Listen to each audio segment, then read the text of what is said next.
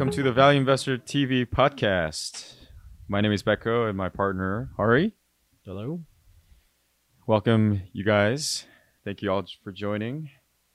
In this episode, we will be talking about Micron technology. Um, again, as with the previous episode, uh, Wex, I hope you guys enjoyed Wex. As with the previous previous episode, this episode was uh, suggested by one of our trusted listener. Um, so if you guys have uh, have companies in your radar that you would like us to look at, please send that uh, our way. Um, it would help us uh, to know which companies you guys are interested in uh, to produce content that you guys uh, enjoy. So please send that over. Um, our email address, as always, info at valueinvestor.org. Hari, do you want to give us a quick disclaimer and uh, maybe a few housekeeping keeping items, such as Slack and the checklist? Yeah, we'll start with the disclaimer. So this is the Value Investor TV podcast. We are a podcast that helps you uh, understand the concepts behind value investing. We are not um, your financial advisor. We don't know your specific financial situation. So before making any financial decisions, uh, please consult with that uh, appropriate advisor. Um, okay, and then the uh, you know we have a couple ways that you can reach out to us if you want to be like the listener who contacted us about Micron Technologies. To um, you can get a hold of us at info at valueinvestor.org. Um, and we often uh, well, actually, every time that we do a company podcast, we follow a, a specific checklist. Um, you're welcome to call, email us to and access that uh, to get access to that checklist. Um, and we are also um, run a Slack community. So um, Slack is an instant messaging service, uh, group chat type service where you can contact us directly. Um, and Becco and I are on it basically every waking hour. Um, and Becco has no life, uh, uh, and I, um, and we are able to answer your questions much faster. So, um, uh, and you can interact with the rest of the community, talk to other people who have uh, similar questions, um, and join uh, other people who you know like talking about investing, stocks, or news, anything related to the uh, value investing world. So. Uh, if you'd like uh, access to that, please message us info at valueinvestor.org. Perfect. Uh, so let's get started on Micron Technology. Uh, yeah. Us off, Ari. Yeah. So, um, like I just said, we're using this checklist, and uh, you know, the first question on the checklist is, um, what does this company do? Um, and be able to summarize that in you know fairly quickly in less than a couple of you know sentences. Yeah. So so Micron technology, as they define it, I like to always kind of start start off uh, start this question off with how they define it themselves within the company. So if you look at the 10K, it says the following: Micron Technology, including its consolidated subsidiaries, is an industry leader in innovative memory and storage solutions.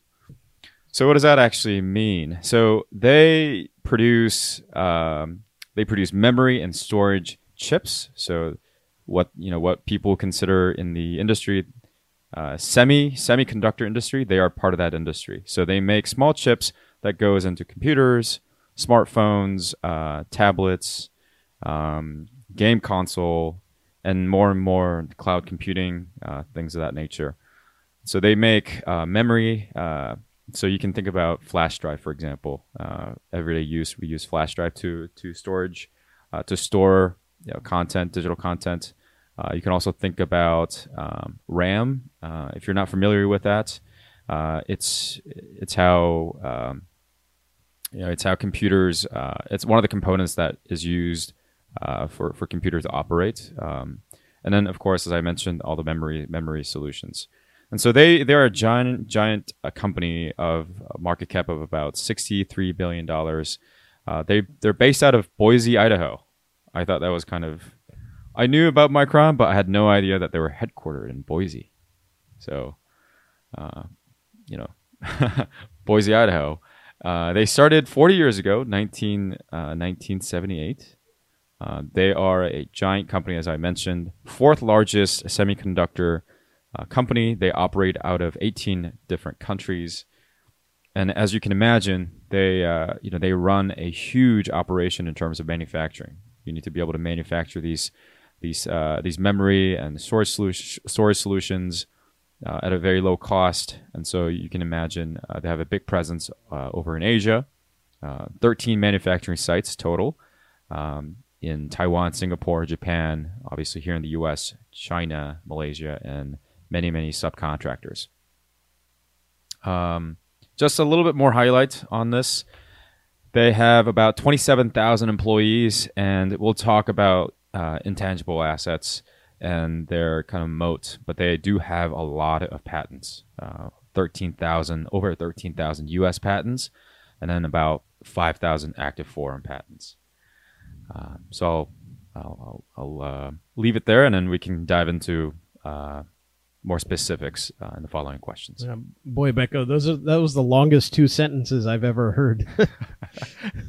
it's quite long, isn't it? Yeah, he just doesn't stop talking. You know. Uh, I know. You see what I have to put up with? Like, uh, yeah. So, uh, you know, that's a good start. Um, let's kind of move on to the competitive advantage to see how the how what we just learned you know how does that work um, so does they does micron have a competitive advantage and um, as we talk through that well let's excuse me let's uh, discuss that in specific questions so um, you know do you think that they have a moat that would be you know based on their brand the micron brand yeah i would say no. Um, I, I mean, I think brand is. It's interesting because I think you know brand, as I think of it, usually classically, is more of a consumer facing companies. This is obviously a part of a, an end product. For example, you don't buy Samsung phone because you think that there's a Micron chip in there. Right? Yep. Um, so in that sense, it's it's not. I mean, if there is anything, it is is minimal, but there is certain elements of uh, brand awareness and, and, trust that comes with using Micron if you are Samsung or Huawei or any of these smartphone companies out there. So there's probably some of that, but in the way that we would imagine brand moat, there probably isn't much here. Yeah, what and you think, Ari? Yeah, so I, I mean, I, I think the you know as you were talking about that, I think the thing that kind of popped into my head is, you know, I'm sitting next to my, you know, I, am a hobbyist, you know, uh, I build my own computers. I have my own, you know, computer rigs. I have three or four of them that are just sitting right next to me. And I can tell you what CPU is in each one of them. I can tell you what GPU is in each one of them. You know, the brand. Um, I can tell you the motherboard. I can tell you everything, but I have no idea what RAM is in it. Um, and you know that's what Micron makes, right? And so I am not when I'm a system as a system builder, I'm not thinking, man, I gotta have Micron in my inside, or I'm I'm not gonna have the max performance, right? I can tell you how much RAM I have, but I can't tell you who the manufacturer is, right? And a mm-hmm. lot of the decision making is just based on price, which which should tell you that there isn't really a competitive advantage in you know from the brand perspective. Yeah. Um, okay, let's uh, let's keep looking here for um,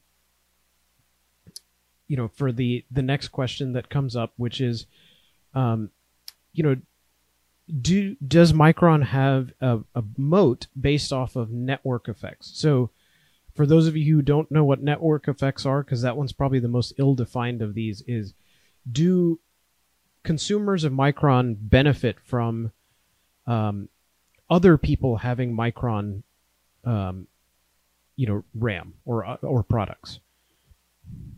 Yeah, I would say. I mean, I think your example speaks volumes to answer this question. I think it's a no. Um, network network effect, as we mentioned in the previous episode as well, is usually referred is usually invoked when you are talking about classically, like Facebook is a good example of a network effect. Um, you know, in this case, there is really no network effect at play, right? A lot of it is just, oh, I need a, I don't know, I need a, you know, RAM and you just pick one off the shelf. You don't really think about how many people are using that particular RAM. Yeah, and I, Even if you, yeah, go ahead, Hari. Yeah, I, I mean, I think that's that's important. Is that it, it? There's no real benefit. There is benefit though when you think about other components in a computer, right? Um, there's a small network effect for having NVIDIA, which is another company that we talked about, because the more people that have NVIDIA, the more software that's developed for NVIDIA, then the more demand there is for NVIDIA products because of the software. You know, so it creates a, a network of you know of feedback loop basically.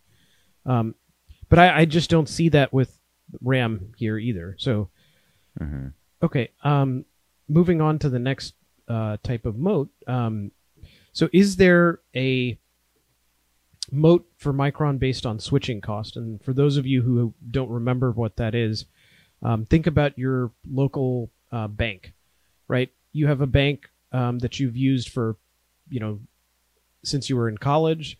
That bank, you've opened that account. Um, all of your bill pay is tied to it. All of your things are tied to it. So for you to switch from one bank to another, it's not, you know, difficult, but Pleasant. it's not pleasant either, and you it would require you to make a lot of changes. Um, So the switching costs would be high. So how do you Yeah. think about that with Micron? Uh, so again, I think it's going. I think it's. I think it's a no here. Um, so, I think you know what you talked about it. What you mentioned about Nvidia, the fact that a lot of people use it. There are components that needs to use Nvidia Nvidia standards and things like that. If that was the case, switching costs would definitely exist. But in this particular case, I think all these elements that in, that Micron is selling are pretty much swappable. Um, Yep. so, in that way, switching costs, I would say no here as well. Okay.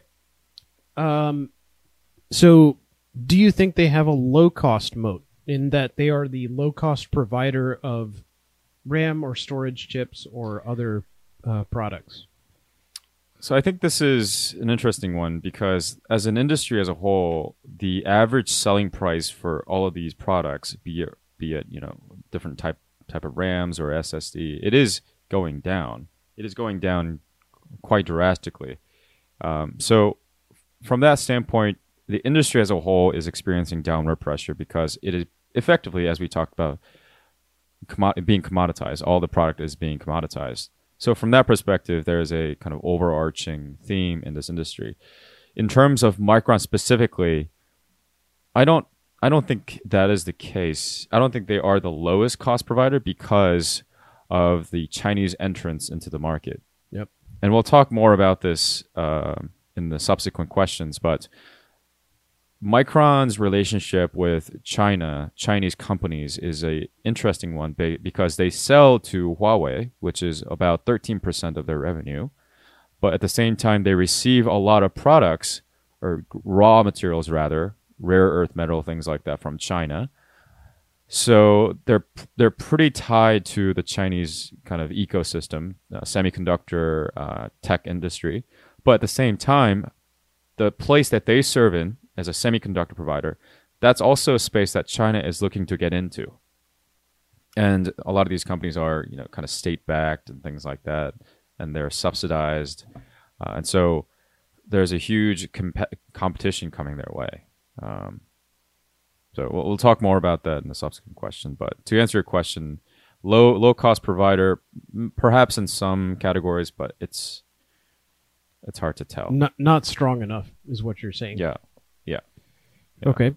Um, let's look at the the last uh, possible moat or one of the last ones, which is intangible assets. So, do you think that Micron has any intangible assets that would allow them to uh, crowd out the market because they, you know, they have a government provided monopoly, um, such as a patent? Yeah, I think this one is also interesting because they boast that they have all these patents, right? As I mentioned earlier, 13,000 patents. That is not insignificant amount of patents just in the US, and you have 5,000 more across, you know, different countries. But the problem here is every other company is probably you know, probably has a war chest of patents. Um, but materially speaking, does that really protect the business? And I think it's a no because you're effectively producing a commoditized commoditized product, right? Um, you can swap out Micron SSD with Samsung SSD, no problem. And Samsung SSD, you know, they're competing again against the same kind of technology without any you know, protective protective barrier, really. Um, and this is also something quite interesting, uh, as we'll talk about in, in, uh, in, the, in the subsequent questions. With patents, there are a lot of patent infringements going on in this industry. Right, people move around from one company to another, and they bring over what they learn, what they've learned in the past, to the next company, and so there's a lot of kind of contention here. But to to answer your question directly, there is definitely some patents, but it doesn't have any material uh, moat that I can see. Okay, and I mean, I think the thing that um, a lot of their patents may actually be um, around manufacturing, and not necessarily about the actual product itself.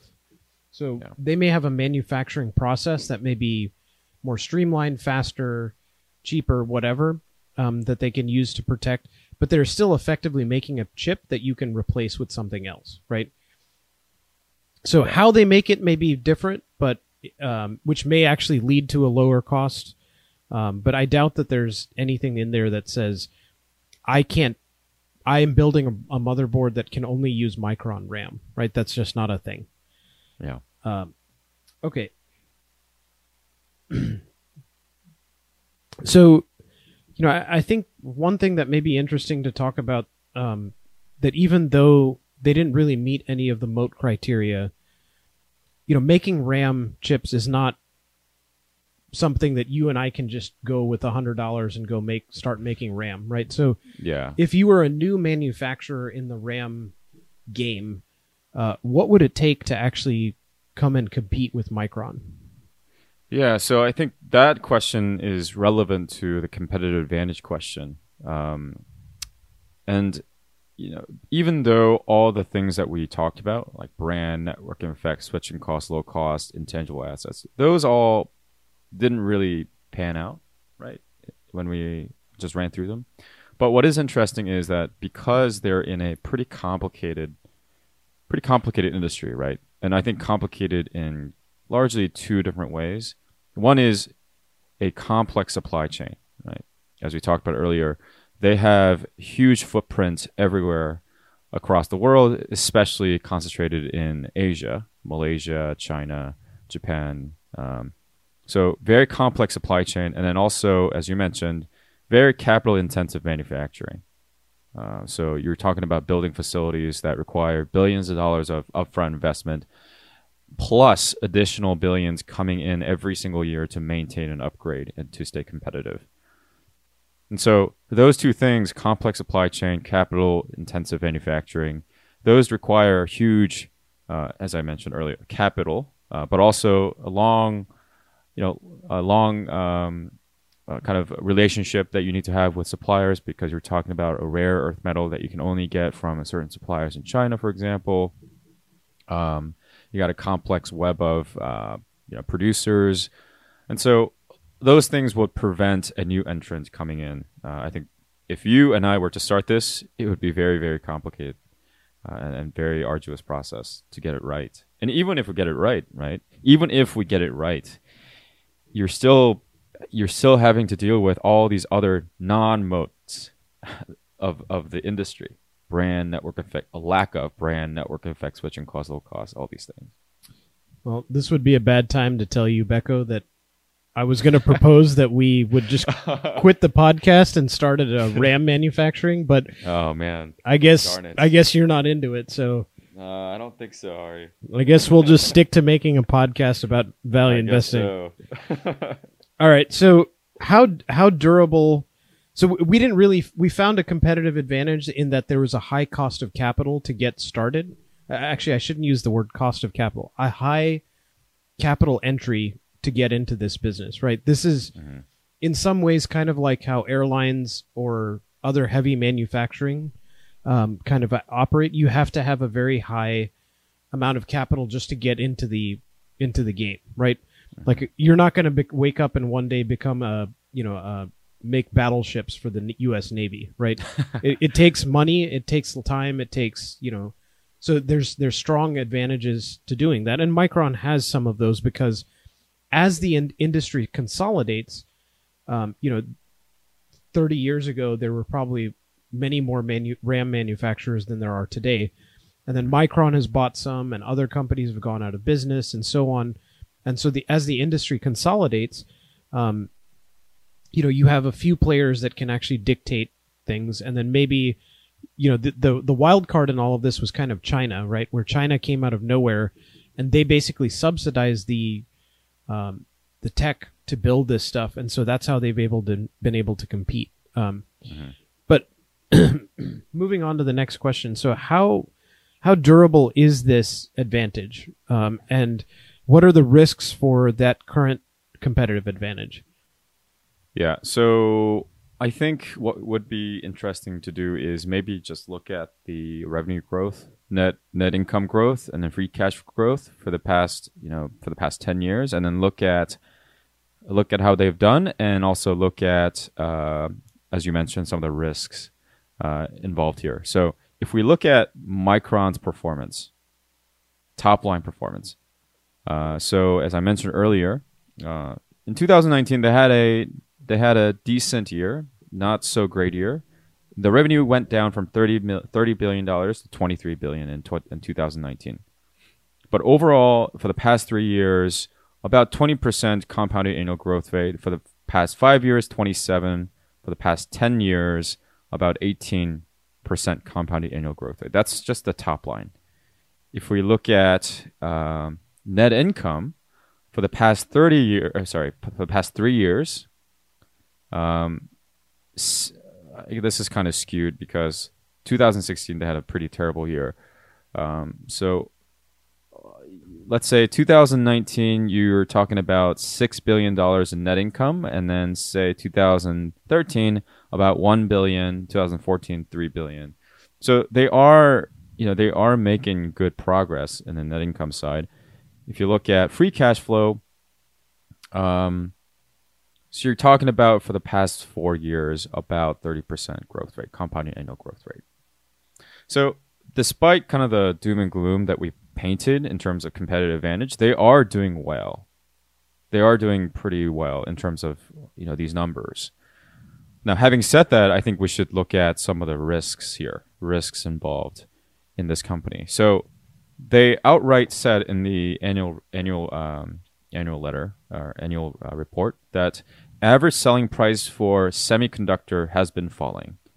So if you just look at RAM, for example, from 2019, from 2018 to 2019, the average selling price dropped 30%. NAND dropped 44%. And then this, you know, this has been a trend throughout the entire industry, and Micron isn't an exception. And they also talked about declining gross margin. Um, again, with heavy competition, Samsung Electronics, uh, SK Hynix, Toshiba, Western Digital, uh, not to mention all the other Chinese companies coming into the industry, uh, to the market, the, the gross margin is has been eroding slowly over time. Uh, and obviously, this goes to what we talked about earlier in terms of the competitive advantage. Um, so, so those two things I do want to mention: the the declining uh, average selling price and then declining uh, gross margin. Um, even though uh, you're seeing kind of good good growth rates across across the board in the income statement. Um, what are your thoughts, Hari? Yeah, I mean, I, I think the the thing that kind of makes me worry is that when you have businesses like this, that you talk about this with a that are heavy manufacturing businesses, right? What I'm most interested at this point is what does it actually take to keep this thing maintained, right? Like, what is their capex to just keep this thing safe, right? We, I know we haven't really gotten into that, but you know, you spend a lot of money to get all of these things ramped up. The prices keep declining, and you know, so, and, but you still have to keep maintaining this because the RAM keeps upgrading. The, the there's newer technology, there's faster um, everything. So where does this stop? Right? Where does the where do you get squeezed from the top line side? You know, being the price pressure keeps going, and eventually you still have to run out. You'll run out of money that you have to spend uh, because you know you're getting squeezed on the top line, right? So how how, does that all try, tie in? So I think we should just pay attention to that when we talk about valuation. You know, Yeah, for sure. I mean, just to paint a little bit of color on that, the estimated capex for 2020 was seven to eight billion dollars, and we'll talk about more of this in detail. But you're talking about capex of about that magnitude every single year for the past five years. You're four billion, five billion, four billion, eight billion, nine billion, um, and that is per- percentage wise. Percentage wise, it is pretty significant uh, significant amount of money. So net net we'll talk about more in detail, but uh, free cash flow is about 3 billion. Was about 3 billion, 8 billion previous year.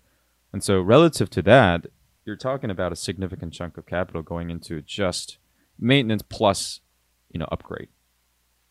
Yeah.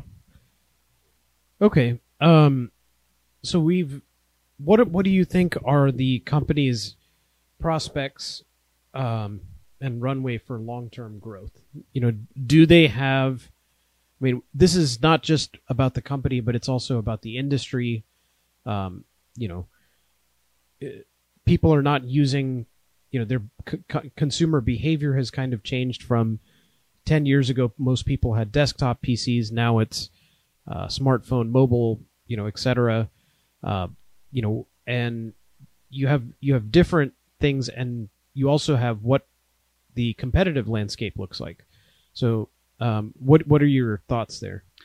Yeah, I imagine some of the very bullish years that they had uh, as a company and as a semiconductor industry as a whole is partly contributed contributable to the rise of smartphones and all these tech that is coming out, uh, kind of downstream from where they live as a semiconductor industry, right? Yeah. So the rise of smartphones, the rise of I don't know better better computers, the rise of um, recently uh, the cloud computing.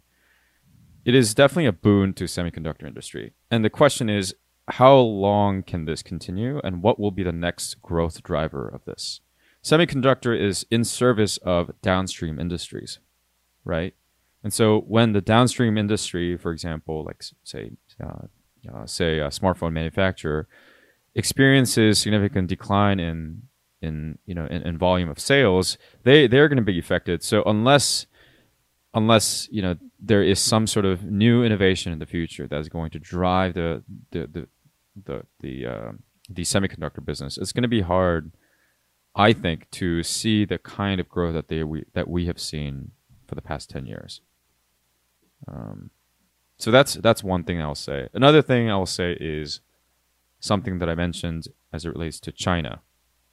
Uh, so I'll just read you guys a small uh, excerpt from the 10K.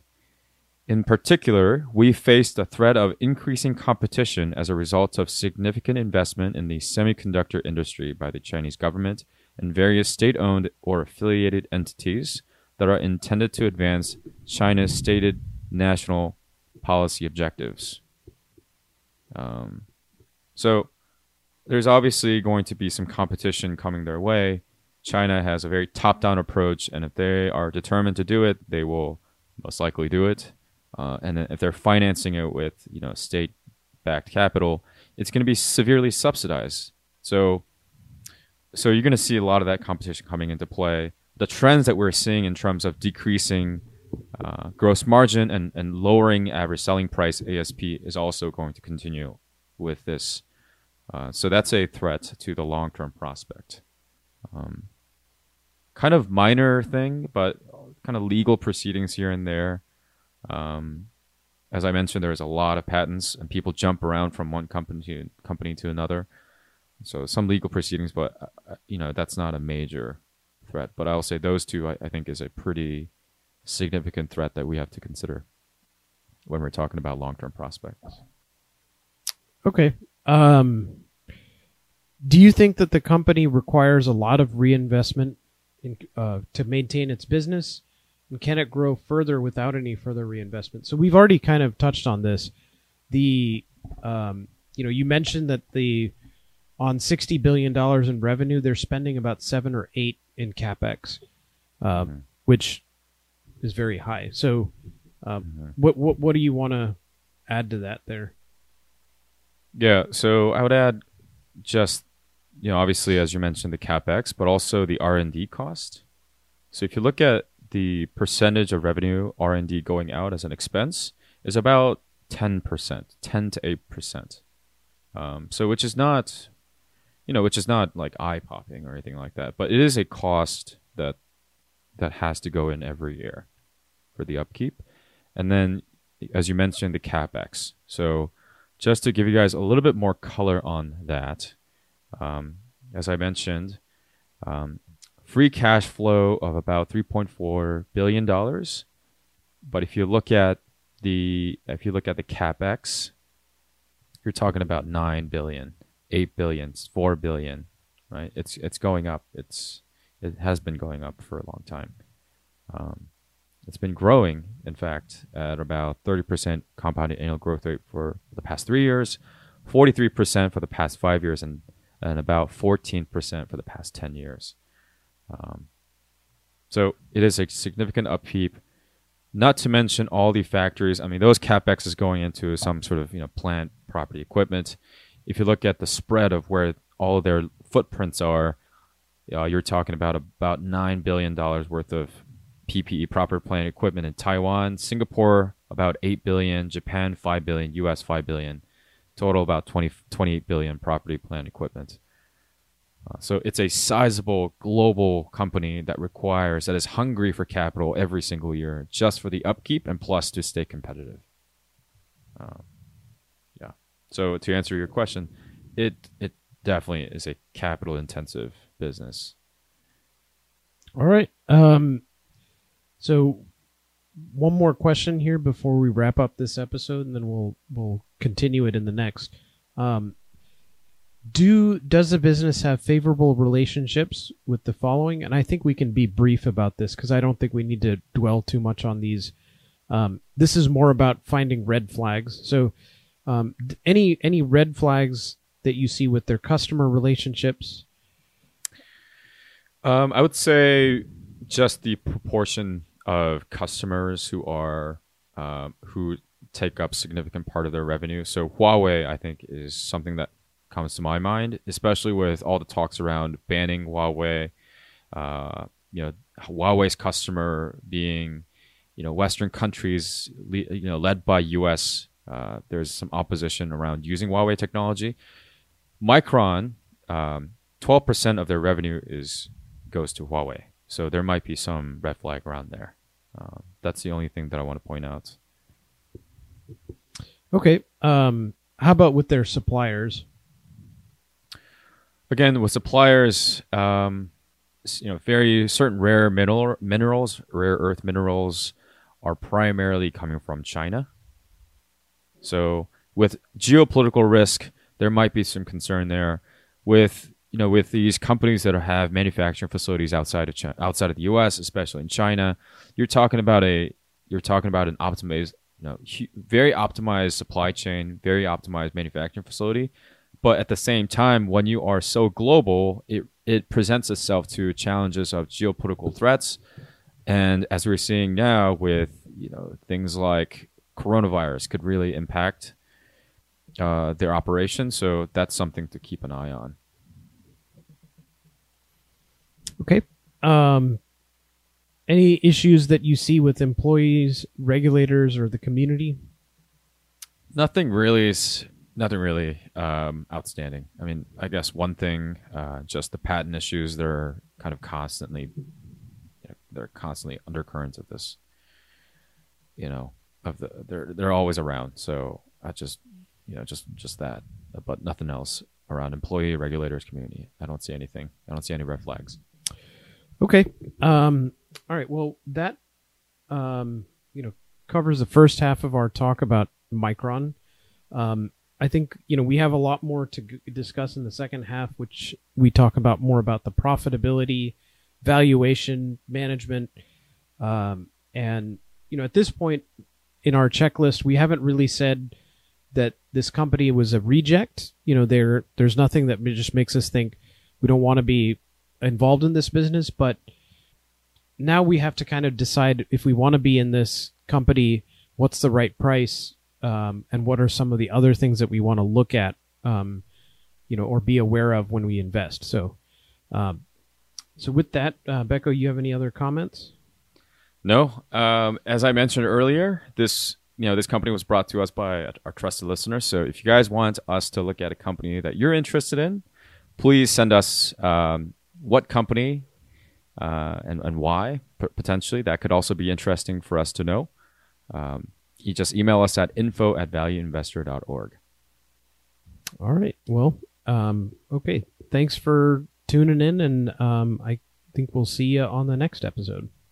Okay. Thanks, guys. All right. Bye.